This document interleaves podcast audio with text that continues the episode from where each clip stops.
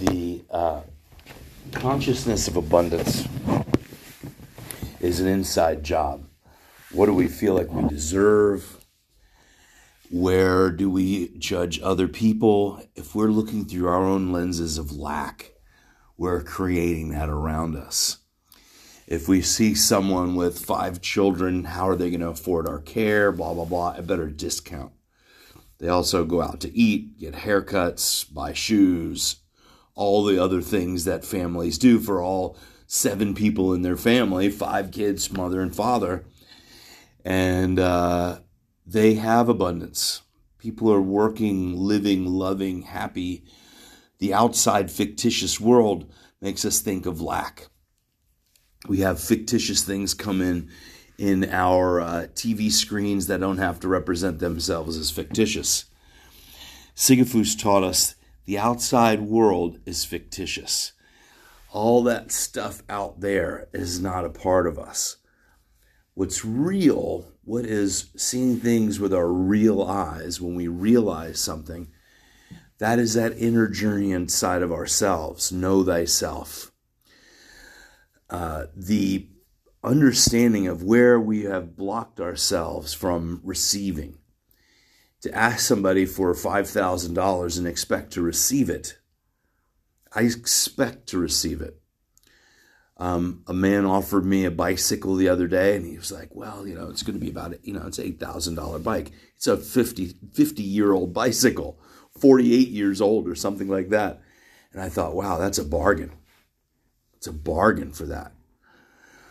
So I didn't buy it because I really didn't want it, actually. But it was a good deal. It doesn't mean I have to spend the money because it was a good deal, right? When we speak words of lack, uh, the other day we just had a quick course correction. When this is the cheaper option, I had to say cheap is not what we do here. It's a less expensive option. There is a discount for this option, but cheaper is never in my vocabulary, and I don't do anything cheaply quality is the is the most important factor. Hi, Kevin, come on in. So when we offer a service or goods, I don't buy anything just because it's cheap, but a, a good quality item for a good price. We're talking about our vocabulary. Okay. And cheap, the word cheap should not be anywhere in our vocabulary unless it's talking about low quality. It's inexpensive. Inexpensive. It's good value, right? Those are important things to have in our consciousness. But when they come out of our consciousness of lack, is very often that is from us. And we're judging other people for, for also putting their labels of lack, our labels of lack on them.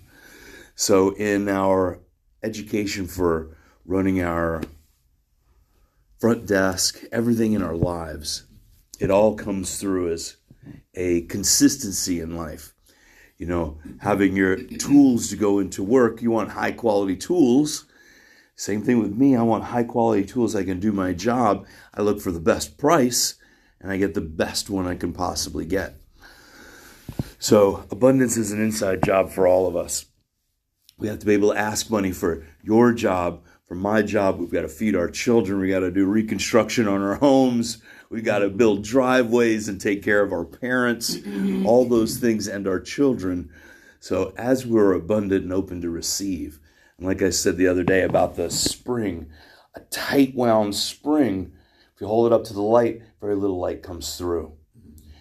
We still have even more flexibility with an open spring when our systems are more at ease and more light can shine through it if we hold it up to the light. So we allow ease into ourselves get that restriction, the penny pincher, right? The penny pincher, just that tight wad. You think of what does that mean? Well, I've that, been called a tight wad. What's that? I've been called a tight wad. Only by your wife. Mine too.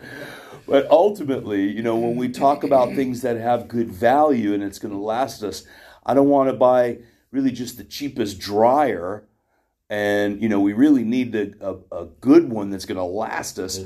Or you're going to buy three or four of them in the same time period as the expensive one which would actually cost you less in the long run. And you know when we're also freely giving in the universe god sees us in balance giving and receiving we're open to receive more if everything is just hold on and then there's nothing to receive through. Does that make sense? So we have to be open to receive and opening and giving, giving and receiving in balance for our work and our service as well.